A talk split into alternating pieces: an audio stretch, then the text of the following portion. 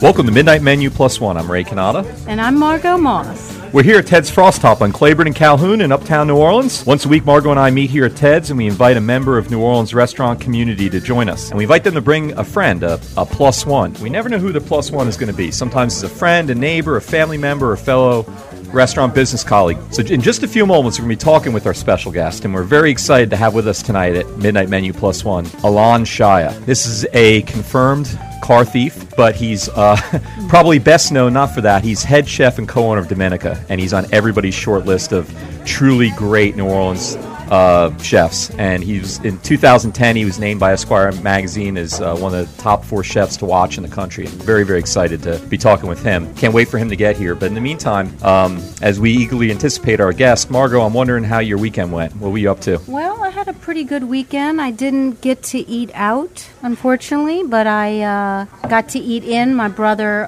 was cooking in his green egg this weekend.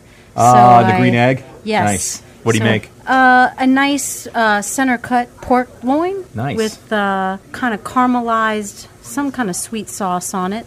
Almost barbecue-esque. And does he take over when he does that? He does it all himself, or do you have to assist and everything? No, I just drop off my ingredients, and he cooks it up for me, and I pick it up when he's done. Nice. That's a good brother. Well, I'll tell you, I just had right here a moment ago at Ted's, you have the special menu that we offer here on Monday nights, and I had the meatball po' boy, and I was realizing I was eating this. I didn't get the irony of this. I'm eating a meatball po' boy cooked by meatball. It's almost like cannibalistic, you know. It was really good, though. This is not a big meatball po' boy town, but that was a great meatball po' boy. And he put it on a Vietnamese bun made from Dong Phuong. Oh, that's the best. East. Yeah, that's everybody's favorite. I loved it. Yeah. It was good. Well, it's time for our special guest now, Alon Shaya. Welcome. Thank you. Thanks for having me. Good to have you here. Well, so you're newlywed, right? I am. Yeah, last March. All right. Well, what's that like? I think it's going well. I still fit in my tuxedo, so I think I'm doing good. Now, how did y'all meet? We met at a friend's house at a party about 5 years ago, and I just thought she was the most beautiful girl in the room.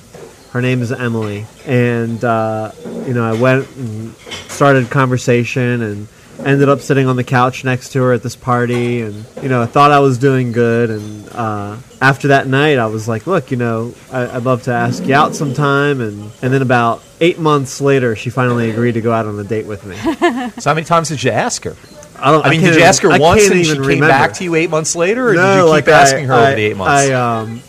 She came and ate at the restaurant. I was over at Besh Steak at the time. And right. I sent out all this free food to her and her friends. I was like trying to impress them all. And then she left, and I didn't hear back from her for like a month or so. And then we ran into each other, and she was like, "Oh, you never called me back." And I was like, "I never got a message from you." And she goes, I sent an email, or it must have gone into your spam file or something. And I was like, "Oh, this girl wants nothing to do with me."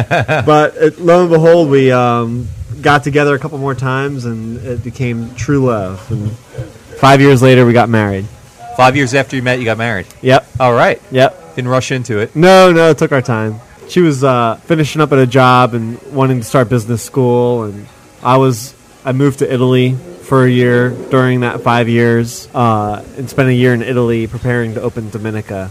So were you dating while you were in Italy? So it was a long distance. About 6 months after we started dating, and I finally got her to agree to go out with me. I said, "Okay, I'm moving to Italy for a year." And she was like, "Okay." And it worked out that she would just come and visit every couple months, and we would just travel for 2 weeks to a different part of Italy. And so we had super romantic and beautiful times together out there. All right. You decided to go to Italy or you knew you were going to be opening up the restaurant? Well, living in Italy and cooking out there had been a dream of mine all my life, ever since I started cooking.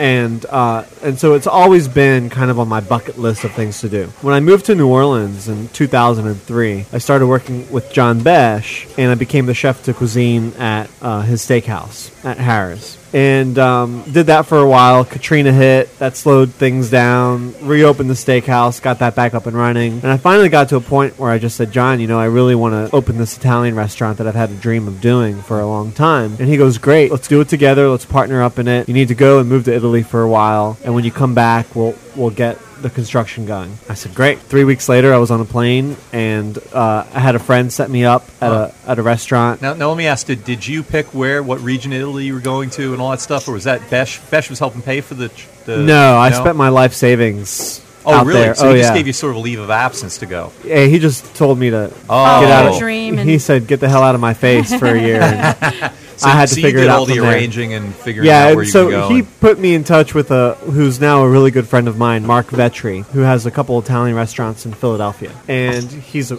awesome, awesome chef. And so Mark was able to hook me up at some of the restaurants that he worked at when he lived in Italy 10 years ago or so. So I started working in northern Italy at a former restaurant that he worked at. And where was that? What part? In Bergamo.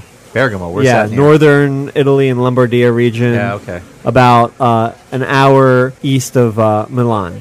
Gotcha, okay. And so started working out there and then made friends and connections out there myself and ended up in Parma, where I lived the majority of the time, curing meats and making pizzas and making pasta. So now you fluent in Italian? I wouldn't say I'm fluent. I probably speak like a 5-year-old. Okay. I can get through. Were you like that when you got there? Or? No, I didn't speak any when I got there. Wow. And I by the time I left, I was doing good, making it through lots of conversations, and actually able to enjoy having conversations and getting to make friends and stuff out there. Was the experience everything you had envisioned, or it was more? Way more? It was way more. I envisioned before I went out there that I was just going to go and cook some great Italian food and learn how to make some great recipes and experience another culture and, you know, meet some great people. And what I got from that experience was really a new look at life. It became a life-changing experience for me. And not only did I get to do the things that I envisioned I was going to do, but I also built some amazing relationships out there with the families that I lived with, who just last March were back here in New Orleans at my wedding. And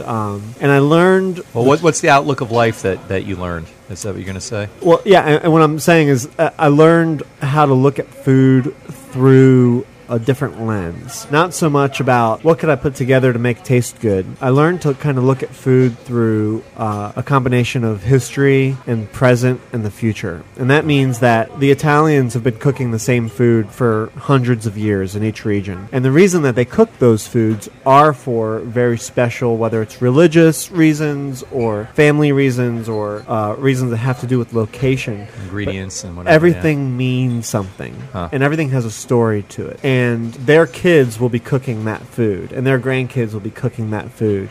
And when you think about food and restaurants like that, where you know that one day your grandchild will be behind the same stove that you're behind, making the same dishes, it kind of just changes it all. It's not so much about how do I make a really great lasagna. Yeah. It's how do I honor the traditions and how do I continue the traditions and teach those traditions to the people that I love. So the story's told as the food's being prepared too, huh? Oh, for sure, yeah. And it's just so ingrained in their culture and their life that it's not about food anymore. It's about part of life. Before I moved to Italy, I didn't really have a grasp on that. And so now, when I cook at Domenica, I really look to make food that has reasons behind it and stories behind it. And how do you not just make something that sounds good and tastes good, but how do you really honor a region? How do you honor a tradition? How do you keep things simple enough to where people can really get to know the dish versus just eating it? So, chef, are these other people's stories? Are these Italian stories that you want to tell, or are they local stories? Like they're all of the above. They're stories that I was told in Italy. They're stories. So you're retelling them here because they were captivating to you. Correct. And then there's some stories that you know locally that you're trying to tell with your food. Well, there were also stories that were created for myself out there of my journeys and, you know, restaurants that I would end up in. And oh, that's great. The torta frita that we serve at Domenica is the perfect example. Let's do that. In Emilia Romagna, right outside of Parma, yeah. There are all these little cottage restaurants called trattoria, and they serve cured meats and torta frita on Sundays, and they eat that with Lambrusco that they drink out of these glass ramekins. Like, they're not even in glass; it's like Lambrusco poured in a glass ramekin. And so you spend your Sunday afternoons, torta frita, prosciutto or culatello or coppa, eating that, Lambrusco, and that's what everybody there is doing. Like, everybody in that region is doing that on Sundays. Golly. And so that's so special. Like, that is something that's, you know, instead of like, oh, I'll have the eggs Benedict and I'll have the pancakes with the bananas. It's like everybody's like, you know, reliving this tradition every Sunday. And so when I came back to New Orleans and we started thinking about how to put Domenica together and what it was going to be about, you know, I knew that it had to be that Sunday experience for me in Italy. So you only serve that dish on Sundays then? No, we serve it every day. Oh, okay. But the restaurant is called Domenica, which means Sunday in Italian. Oh, nice. And it's the day where I really felt like I was making that connection and learning the most about how food and people come together and what it means for those things to come together. And now torta frita and salumi, that is our centerpiece in the restaurant. That salumi case with all the cured meats hanging. Right. You know, that's the first thing people see when they come in. And it's one of our best-selling dishes. All that has to do with those Sundays that I spent in Italy and that time beautiful where I learned those things. And that's, you know, as the restaurant grows, we've been able to kind of make the menu, you know, a little bit more in depth and change the dynamic of it a little bit. We're even adding a lot of Israeli influence to the menu now, which is where my roots are. You were born in Israel, I was born in Israel, yeah. Where in Israel were you born? In Bat Yam, just south of Tel Aviv. Okay. So right near the coast. Yeah, right on the coast. I've been there. Yeah, I've been to Tel Aviv. I've been to Patin, And through the last 3 years, we've been able to grow this team of just incredibly talented and awesome people, like Lisa White, who's our pastry chef, Philip Mariano, who you'll meet in a minute. You weren't supposed to tell us. Who's our sous chef. That's the mystery guest, huh? Oh, man. You gave it away early. We'll change his name when he shows up. Cut that out, engineer. Well, yeah. Let me ask you, speaking of tradition, and so was the transition after your experience in Italy, and you came back and you were working on your concept, and did you become more aware of the traditions in New Orleans? I mean, or was it... Not at first. I mean, I had studied the traditions of New Orleans the 5 years that I had been here prior to leaving to Italy. They didn't necessarily mean as much to me until when I came back from Italy, because I kind of understood how region and people and the makeup of the people, where they've come from and how they've immigrated into that area, have affected all that. And you read about it, you hear about it, but I never really felt like I really lived it. So when I came back, I was really focused mostly on the Italian foods that I cooked in Italy and kind of my journey through Italy. And the menu really read that way. And through the last 3 years, it's evolved into a little bit more of a southern accent to the menu, of whether it's redfish that we have locally here, or cooking with soft shell crab or soft shell shrimp in the spring, the little brown soft shell shrimp. We've also incorporated things like collard greens into our menu at times, like braised collard greens, and we find a way to really kind of make those things work. And where things you wouldn't have in Italy, basically. No. But it sounds like a natural evolution, because you're not forcing it onto the menu. It's come within time. For sure. It's part of your story that you're telling, because you're here and and experiencing things different through a different lens after your trip,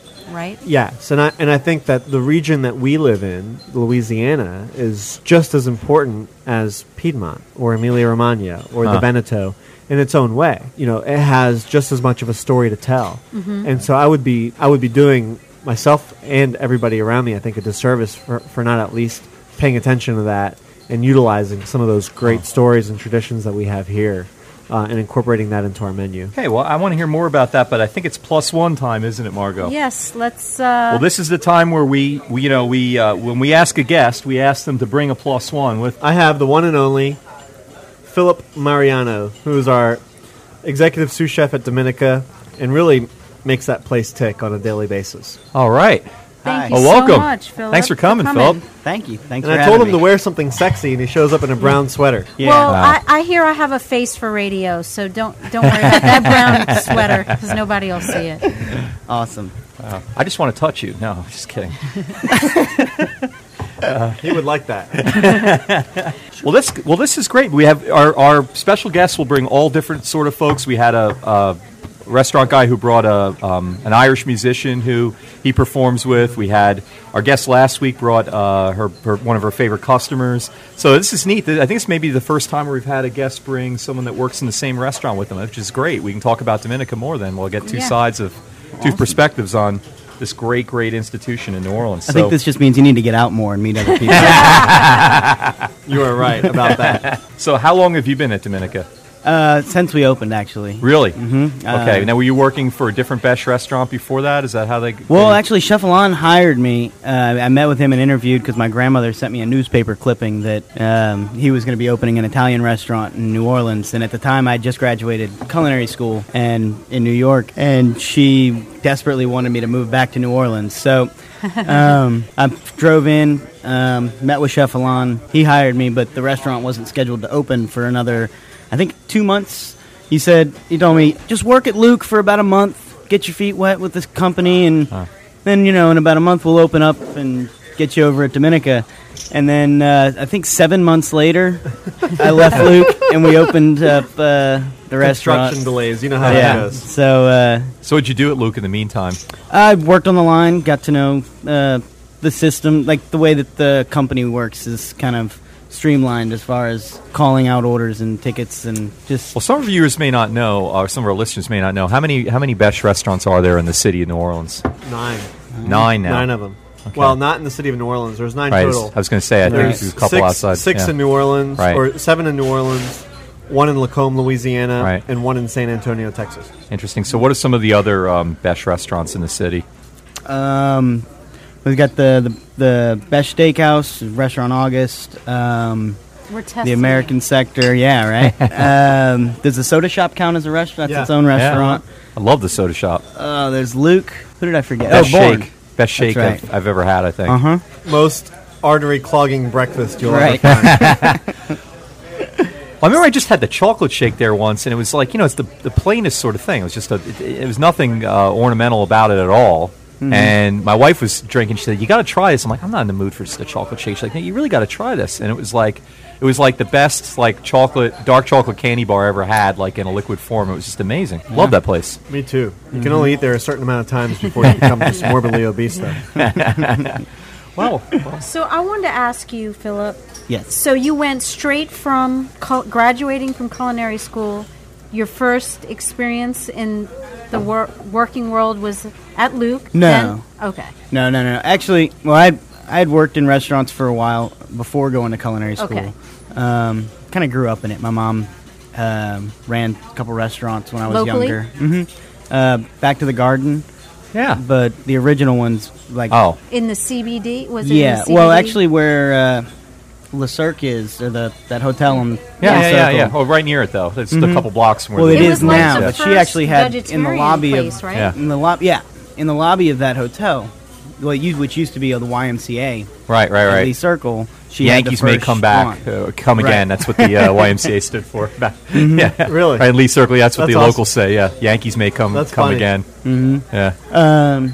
But so anyway, I'd worked in several restaurants for a while. My actual first paid job was at the Portico, making salads and stuff. Believe it or not, they have them there.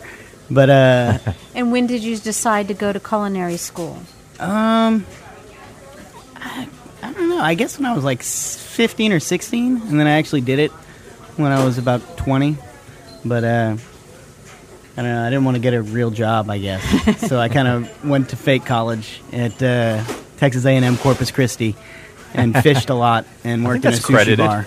Yeah, I learned a lot. But so anyway, then when I graduated, I moved to Italy for about 6 months.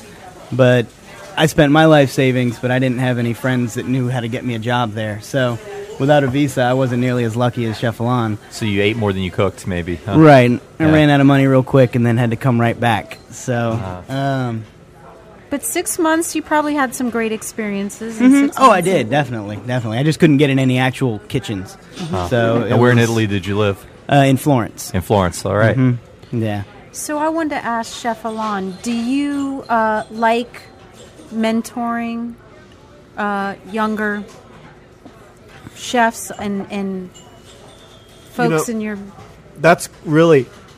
It's pretty much all that I do now. It's my workload has changed from working a station at a restaurant, which up until Domenica, well, really about a year after Domenica was opened, I kind of worked my way off of the line and into more of a mentoring and teaching role, where now I get to work with people like Chef Philip or Chef Lisa, who's our pastry chef, and we have two other sous chefs, Allison and Joey. And I spend my day now just trying to kind of teach them how to run the place and how to make it work without me. And I think it's important to do that because as we grow as a team, we'll eventually need those people running that show. And so like Phil has just done an absolutely amazing job of just taking that driver's seat and just running the show and treating the place like it's his own. And it's through that you really understand how to make a place tick. If you're always just doing what somebody tells you to do, you're always just kind of taking orders versus taking initiative and trying to make things better than they were the day before. And so Phil's just been incredible at that. And he's allowed me to just kind of take that role as a mentor, as a teacher, and just try to teach as much of what I know about the business and what customers want and how to make people happy, right, and how to take care of your employees. And so now I spend a lot of my time just kind of preaching that gospel.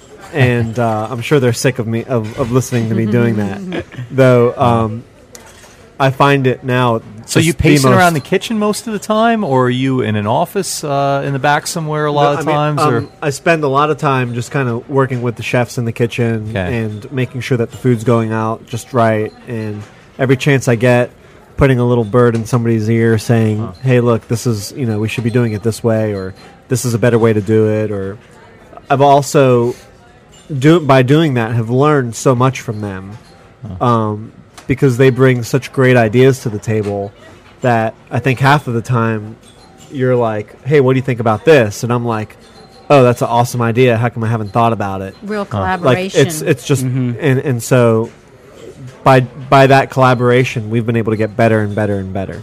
Right. Now, is there someone that stands out for you, that did that for you? Is that how you learned? Well, for sure. John Besh is the main guy that I've learned from in the last 10 years. And then the families that I lived with in Italy were also people like that. I also worked for chefs in Vegas and in Philadelphia that I feel like along every step of the way I've had somebody like that in my life that's really just kind of provided me an opportunity to be who I am.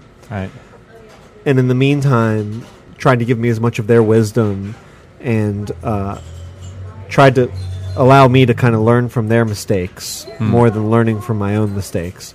And every place that I've worked, I've had somebody like that. And I've been very fortunate to have that. And now, so how old are you? I'm 33. 33, that's what I thought. Yeah, so at 33, you're already... I mean, you've arrived, man. You're you're running the show at one of the great restaurants in the city, one of the great restaurants in America. But now I heard you were ne'er-do-well when you were younger, though. At least you had your moments, right? I was a son of a bitch. Yeah, yeah. Now you stole your mom's car and went to Atlantic City when you were 16. I read somewhere. Is that right? I did that. Yeah. Yeah, yeah. So I introduced you. You missed it before you got here. I introduced you as a confirmed car thief. The funny thing was that my mom forgot all about that. Until she read the article. How do you forget about that? And then she calls me, and she was like, "My son doesn't turn in his homework, and we remember it for yeah." She said, "When did you steal my car?" I said, "Mom, remember you had to come and pick me up in Atlantic City at 2:00 in the morning because the police confiscated it." And then she was like, "Oh my God, I've totally blocked that out." That's got to be a good 45 minutes or an hour from Philly, right? Atlantic, an hour and 15 minutes. Hour and 15. Yes, I lived in Jersey for a long, long time. Not that North Jersey, but yeah. She's so proud of you. She just that kind of slipped out the back. And so then she said, "You're grounded." After she read the article, I was like, "Great! I get to stay home for a couple weeks. Awesome!" Wow. Yeah. So wait, you'd have to spend the night. She was able to bring you home that night, huh? At 2 a.m. when she came to get you. Yes, she did. That's good. Okay, they did let you go home. That's good. Yeah, they just found me driving aimlessly around Atlantic City at 2 o'clock in the morning without a driver's license. Yeah, so in the People's Republic of Jersey, that's you can get in trouble for that. The cops just have nothing better to do. Yeah, yeah. There's a rule for everything there. So did grounding you help, or you were still getting in trouble after that? No, it was just a few weeks ago that she told me I was grounded after she read the article. See, if she grounded you when you were 16, I don't know if I was, count it now. I don't think I was groundable at that age. I think I pretty much just did what I wanted. We can all be thankful she didn't ground you when you were 16, or right. you'd be a CPA now or something, or insurance adjuster. Not that there's anything wrong with that, but no, not we at like all. You as a chef. But I was such a ass as a kid that when I finally found my passion, which was cooking. It took my home economics teacher in 10th grade to just grab me by the ear and say, "You're going to do this. Right. Like, shut up, sit down, listen to me. I'm taking you from now on, and you're just going to do exactly what I say." And she was really the only one that could get me to listen to her. Huh. And when I would get kicked out of my other classes, instead of sending me to detention, they'd send me to Mrs. Tarkov's class to peel onions and slice celery. So what was it about her that was so impactful on you? She believed in you? She treated me with a level of respect and maturity that nobody else at the time would take the time to do. Huh. And I didn't necessarily deserve it. But she spoke to me like an adult, like a friend. Right. And that really got me to,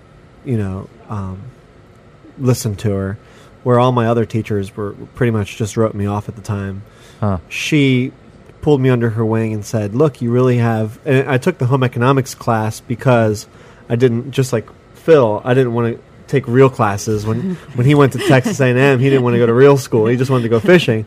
Well, I didn't want to go study math or English. I wanted to go hang out with all the cute girls in home ec. And so that's why I took the class. But from being there, I just she saw something in me when I would pick up a knife and slice some onions, or when I would come up with a dish. She said, "You have a real talent at this. This is something that you're good at." And again, that was one of the first times I'd ever heard that in my life.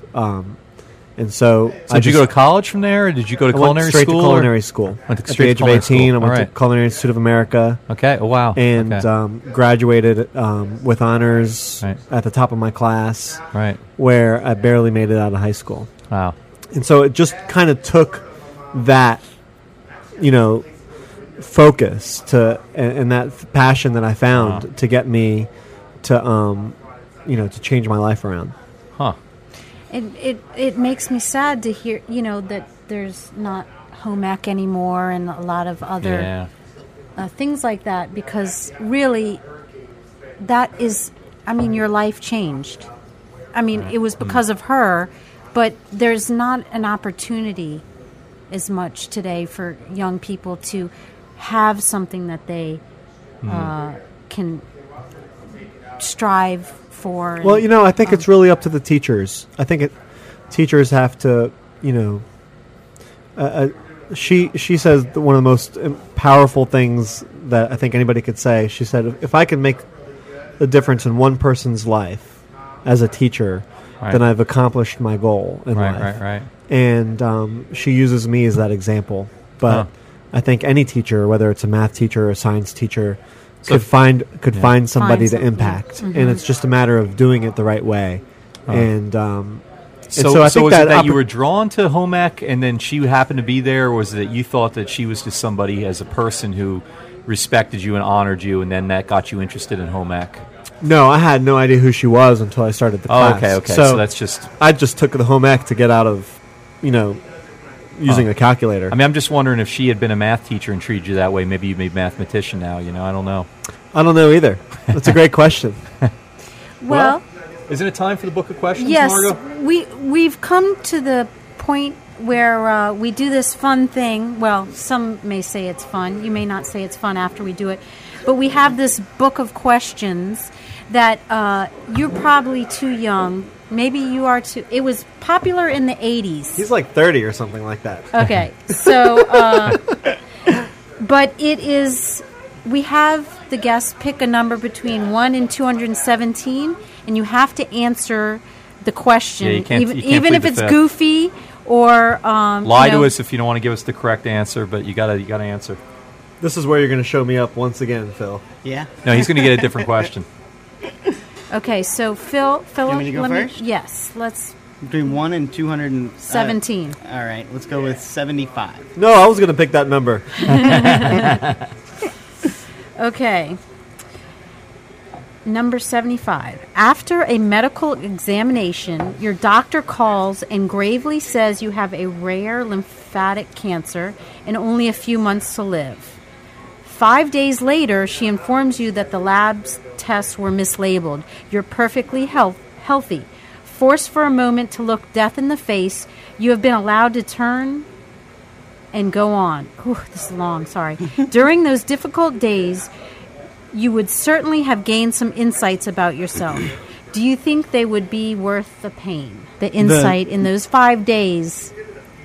Do I think that the insight that I would have gotten in 5 days would have been worth the pain and agony of thinking I was going to die? Yes.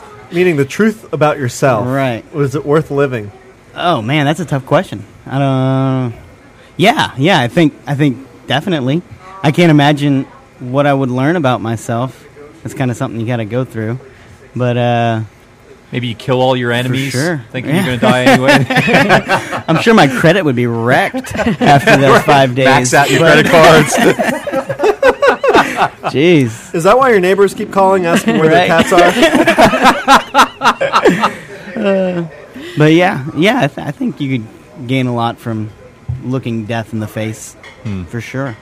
Okay. Man, that thing's deep. Okay, yeah. So not all of them are that deep. Let's lighten it up a little bit. Thank you. Well, let's see. Okay, what's your favorite number between 1 and 217, Chef Juan? Let's do 7. 7. Did you get married on the 7th? Are you thinking they start off easy as you read through the book? I think so. Yeah. Shorter. Do you think that the world will be a better or worse place 100 years from now? Oh, that's a really hard question. Well, now you're going to get me into politics. I would go for it, please. You know, I would say that I think the world would be in a better place, and I hope that it would be. And the reason that I say that is because I feel like we've reached a point in so many parts of the world that are kind of at their breaking point, whether it's the Arab Spring or whether it's the all of the changes that are going on in America with healthcare and I feel like we've got to kind of eventually just reach a point where we can only get better, where we've learned so much from our mistakes that we're only going to grow to a better place. And I think that there's a lot of people out there that are really steering the world in that direction, that have great intentions. And so I would say a better world. And in that time, I'll be gone. So for sure, there'll be more opportunity for success in this world. All right. Okay. Thank you. Sure. I have a question about... I heard you mention you were born in Israel, and tradition is important.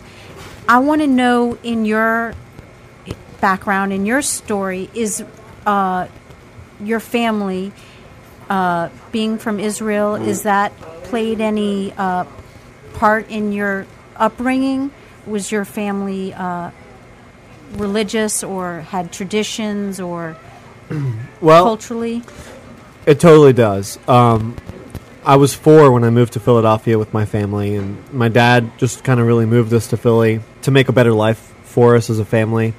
He had a failing business in Israel. He wasn't doing very well out there, and so...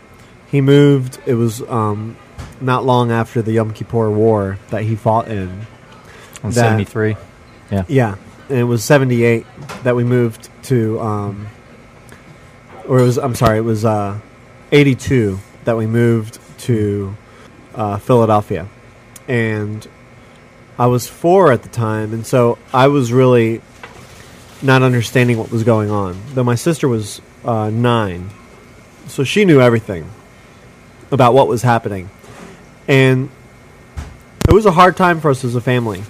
I was entering kindergarten or nursery school, and I really had I didn't speak any English. You know, I didn't know anything about America or what to do, and so I had a really hard time as a kid. And you remember it? I remember transition? A lot of different moments from that time.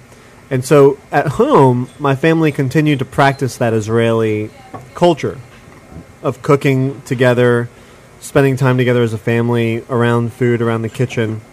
And so it was at this time where I really remember those traditions that we kept up. Mm-hmm.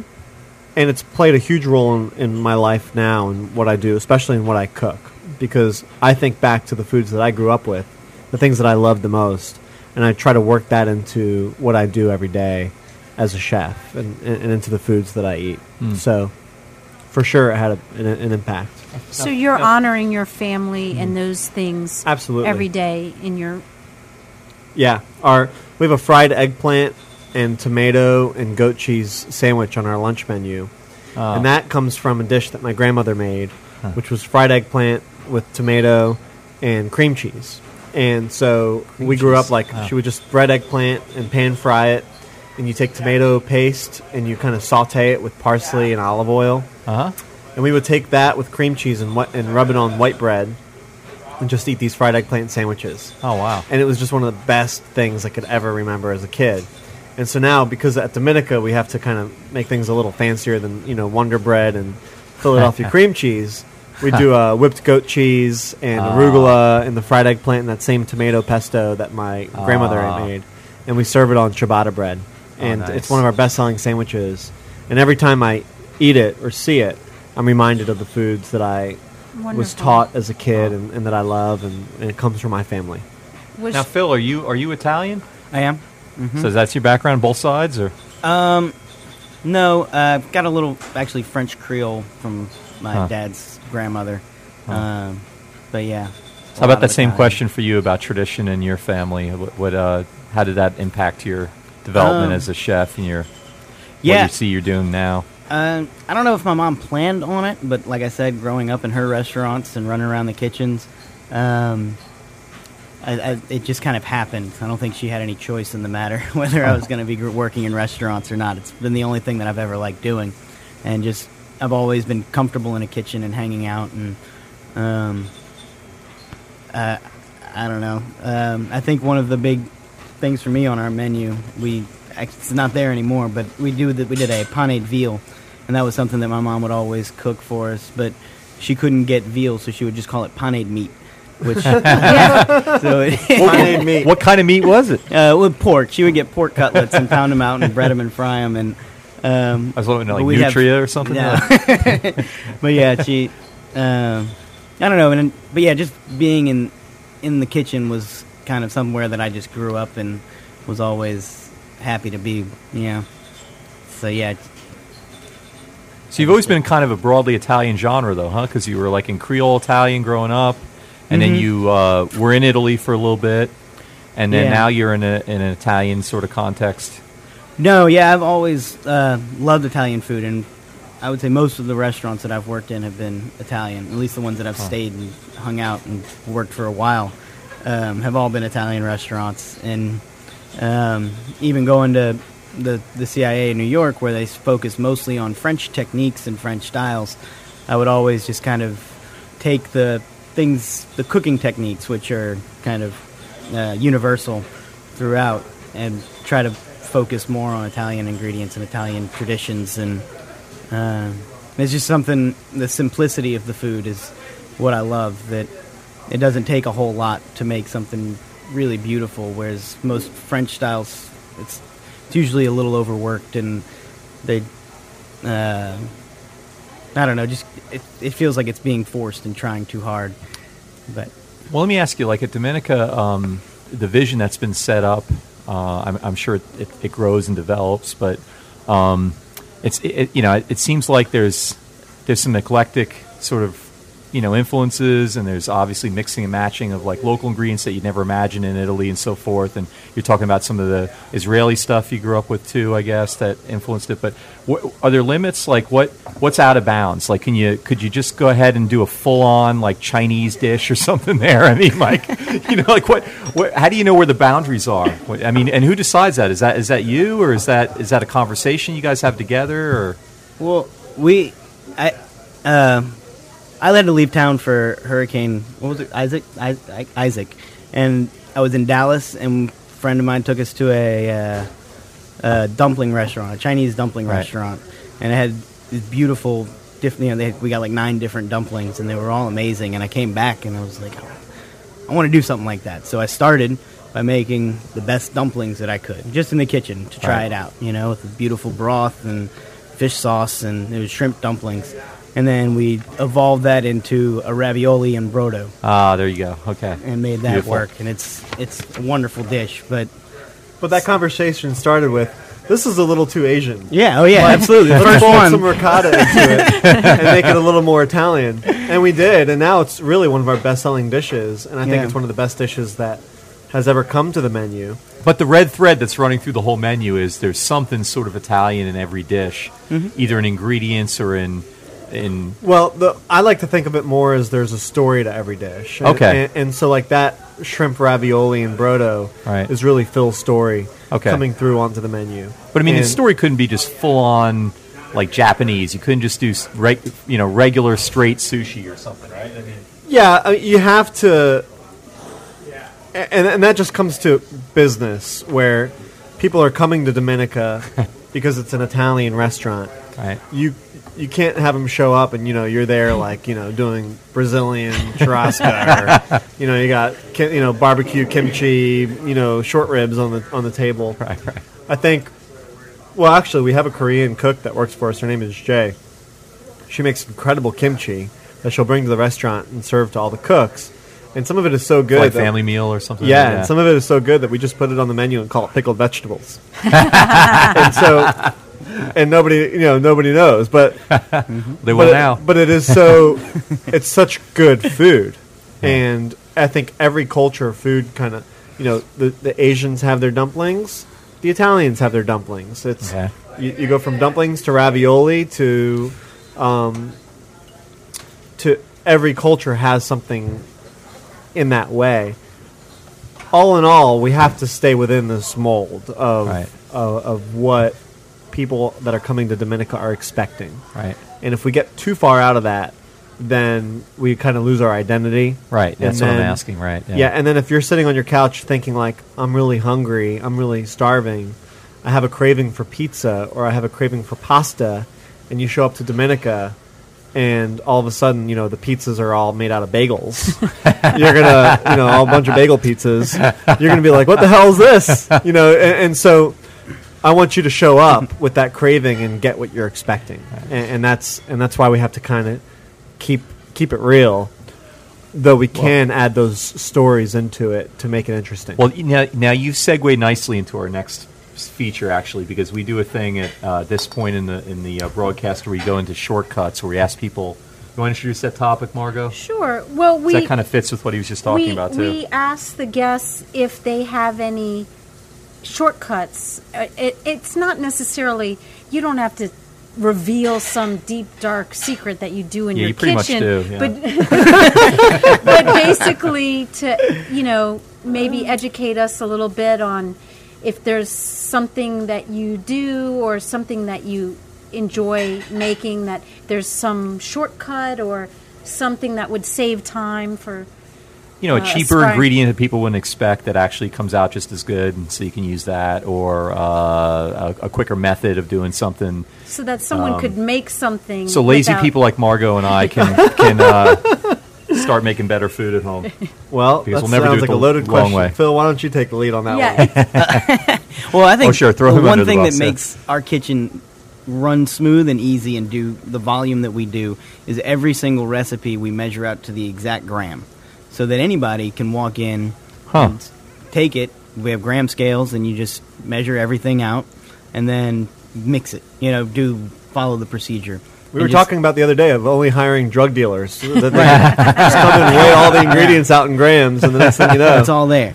And so what we'll do is we want to make something, and we get a bunch of little containers of all the stuff, and we measure what's in it and how much that weighs, and then we just cook from our hearts and just do it as if we're doing it like chefs, and then measure whatever's left afterwards and subtract it, and that becomes our recipe. So we have all these things for, you know, so maybe 129.3 grams of basil and 238 grams of, you know. You're not helping me. This sounds like more work. Well, it's more work in the beginning. More work for us, but then when it comes time to replicating it and having anybody just come in and follow those recipes, gotcha, okay, it's all there, and all they have to do is measure it exactly, and there's no guesswork involved, and there's no... It makes things go faster on a day-to-day basis. Okay. Right. Exactly. So you're advocating for very specific recipes then. Exactly. That's what you're saying. Yeah, okay. Okay. Mm-hmm. So maybe it could be simplifying and really following something and being organized and oh, sure. That can save someone time in the kitchen. Oh, absolutely. Right. Here's my version book of questions. Pretend like your IQ is 30 points lower. You're more like me, right? All right. And something that will save you some time. You have limited ingredients at home. How would you make what would be a quicker way to make like a homemade pizza than the 4-day-old dough that we use? Yeah, right. Exactly. I'm sure it's like incredible the way you guys do it. But what would be a... I have a great pizza recipe that can be done day of. There you go. Pretty much just flour, water, salt, and yeast. And to take that shortcut that you were just talking about, of our dough at Domenica takes 4 days before it's actually ready to be used. Wow. And it ferments slowly and proofs slowly in the cooler. If you increase that yeast by 300%, you can have the same effect in 1 day. Right. The flavor wouldn't be there. That deep, rich, sourdough flavor that we love in our pizzas that takes that 4 days to develop. You could have a pizza that looks good made that day with a little bit less of a sour, richer characteristic in the flavor. Huh. And you can use it right away. So there you go. That's a wonderful shortcut. That's great. Thank you. That's why he's in charge. I liked his one better. I was going to say my real shortcut is I just tell Phil to do it. That way I don't have to do it. And I save all kinds of time doing that. Yeah, my shortcut is going out to eat. That's all. That's what I do. My family pretty much never eats at home. We pretty much go out to eat every meal. So that's our shortcut. I have a question that's kind of maybe out of the blue, but I had heard that you went on a trip to Israel with some other chefs. Yeah. Oh. And I'd like you to tell us who those chefs were and what that trip was about and how you got affiliated with that. So it was June of 2011. I took a trip with John Besh, Jacques Leonardi from Jacquemo's. Yeah. David Slater, who's the executive chef at Emerald's Restaurant. Oh. And we all went to Israel with Alan Franco, who is the president of the Jewish Federation of New Orleans, and Michael Weil, who's the executive director. And they took us out along with a few other people, and we went and cooked for Israeli troops in the northern hills of Israel. Right on the Syrian border. Like Golan Heights, kind of. In the Golan Heights. Right. Yep. And Rosh Pina was the name of the town. And we went and met up with the battalion in the hills, cooked dinner for 300 troops that night, and just had one of the most moving experiences you could imagine. We cooked Shabbat dinner that same week for the mayor of a town called Rosh HaAyin, which is the sister city to New Orleans. And about 50 other people at a home where we actually, the family that hosted us helped us cook, and we had kids peeling vegetables, and we put together this really great kosher feast. And then we also cooked another meal. It was supposed to be for 1,000 people, and the town of Rosh HaAyin, which is just north of Tel Aviv, it's a suburb of Tel Aviv, is made up of kind of modern day Jews, like the yuppie Jews that commute to work to Tel Aviv in the financial district or the fashion district every day, and the Yemenite Jews who have been in that land for a long time. And the city is very segregated by this small little creek and this park. We put together a dinner with this big festival where we kind of met in that neutral ground in that park, and we each cooked 1,000 portions of food. And so we were expecting the you know, modern day Israeli Jews and the old Yemenite Jews to kind of come together with music and dancing and food to kind of just kind of get to know each other and meet each other a little bit. 10,000 people showed up to this event. What? Wow. I swear. The entire town, almost all of the Yemenite Jews and all of those modern-day Israelis all came together.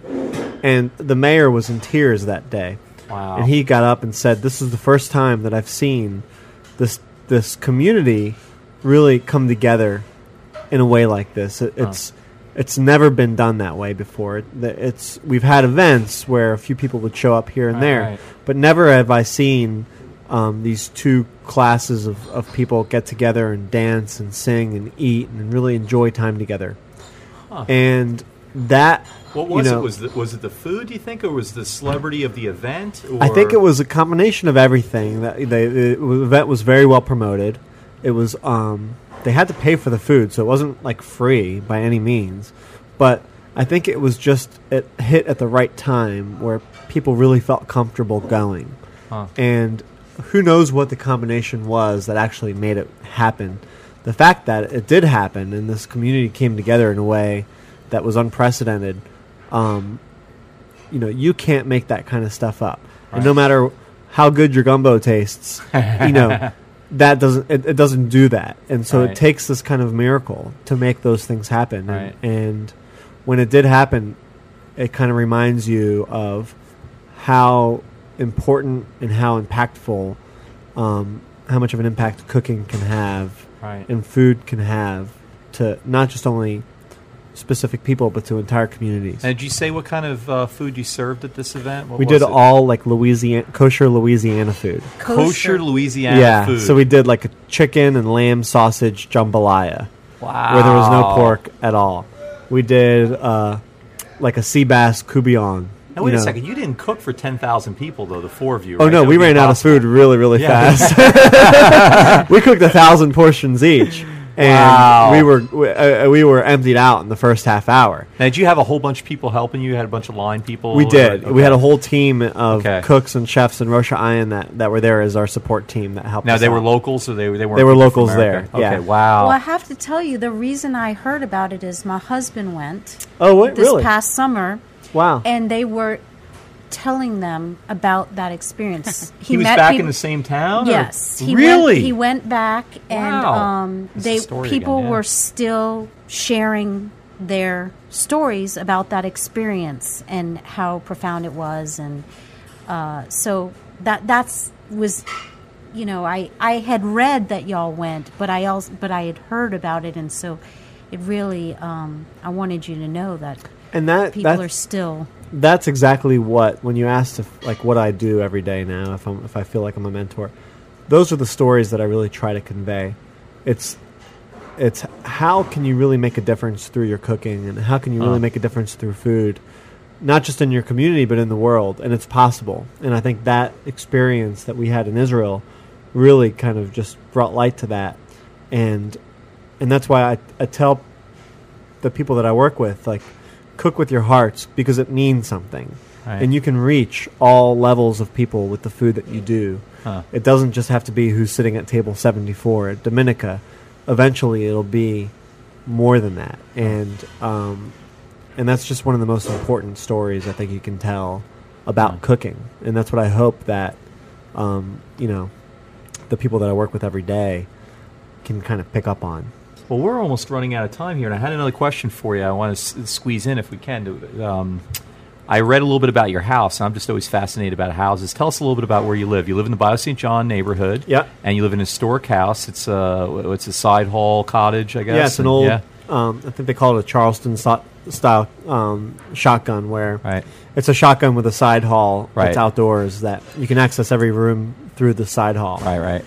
And my wife has a great sense of fashion and taste, and she like found this house, and we went and looked at it, and we put an offer on it the same day that we looked at it. Wait, when was that? Was that right after you got married? Right before? That was right just before. That was a year before we got married. Okay. And we just love it. It's not very big at all, but it just has so much character. And we have two dogs that can kind of run in and out of all those little doors that we have. And our little puppy, Chachi, has learned how to open the doors. So we'll let her out one door and think that she's outside, and she'll really be like in the bed, you know, chewing on sticks. Huh. And so like, because she finds her way in through one of the other doors. And so we just have this little house that we absolutely love. We really do. That's a pretty walkable right there. You go to Cafe Degas from there, and Lola's, and Santa Fe. 2 blocks from places. CC's. And oh, there you go. Okay. And 3 blocks from all those places. What are your favorite places to eat there? We love going to Cafe Degas on a Sunday once in a while.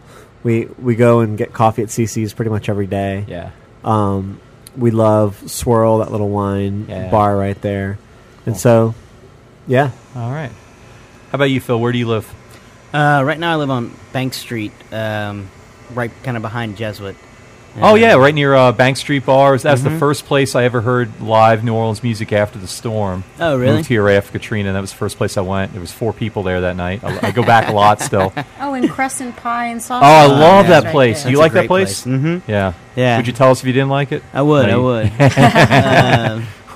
love going there. I go there all the time. I actually ran into a good friend of mine from elementary school that I hadn't seen in years and years and years. He's running the kitchen there.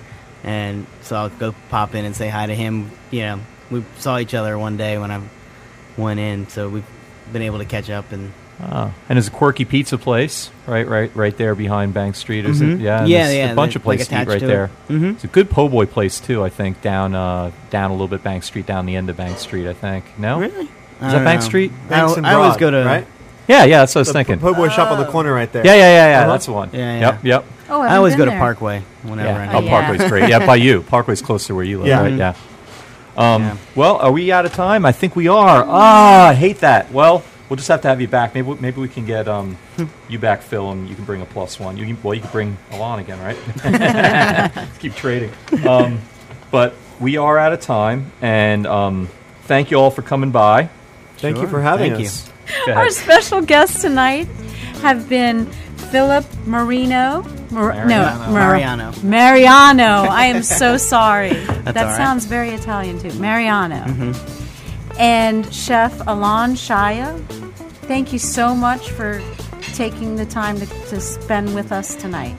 Thank you. Thank you. You can now, if you've been listening and you've been getting hungry, you can actually go to Domenica and sample some of these things that we talked about tonight, right? Yeah, and don't y'all have a happy hour? We do. That, 7 days a week from 3 p.m. to 6 p.m. Okay. Half off all pizzas, wines by the glass. That's crazy. Cocktails and beers. That's insane. Why am I not doing that more? Why aren't you there right now? Why am I not? Well, yeah. Even better than eating that is to talking to you about it maybe, I think. But, wow. Okay, well, there will be a link on our website to that, too, from on itsneworleans.com. There will be a link to Domenica. Our show's been recorded live at Ted's Frost Top on Claiborne Avenue in Calhoun in Uptown New Orleans. Ted's is open 7 days a week, serving first-class burgers, beer, and their awesome homemade root beer in a frosty mug. My personal favorite. Midnight Menu +1 is produced by Mitch Cry with very little help from anyone else besides Margot and me. Mitch Cry is also our technical director. You can get in touch with us here at Midnight Menu +1 by going to our website, itsneworleans.com. And from there, you can follow us on Twitter, find us on Facebook, sign up for our mailing list. Where, while you're at itsneworleans.com, you can listen to other episodes of Midnight Menu +1 as well as our other shows, Happy Hour, Mindset, True to the Game, and Out to Lunch. If you're listening to this show on iTunes, thank you for subscribing. Maybe you could take a minute to rate and review us. That helps other people finding us. Midnight Menu +1 is a production of INO Broadcasting for itsneworleans.com. So we meet again here at Ted's Frost Top. I'm Ray Cannata. And I'm Margot Moss. Good night.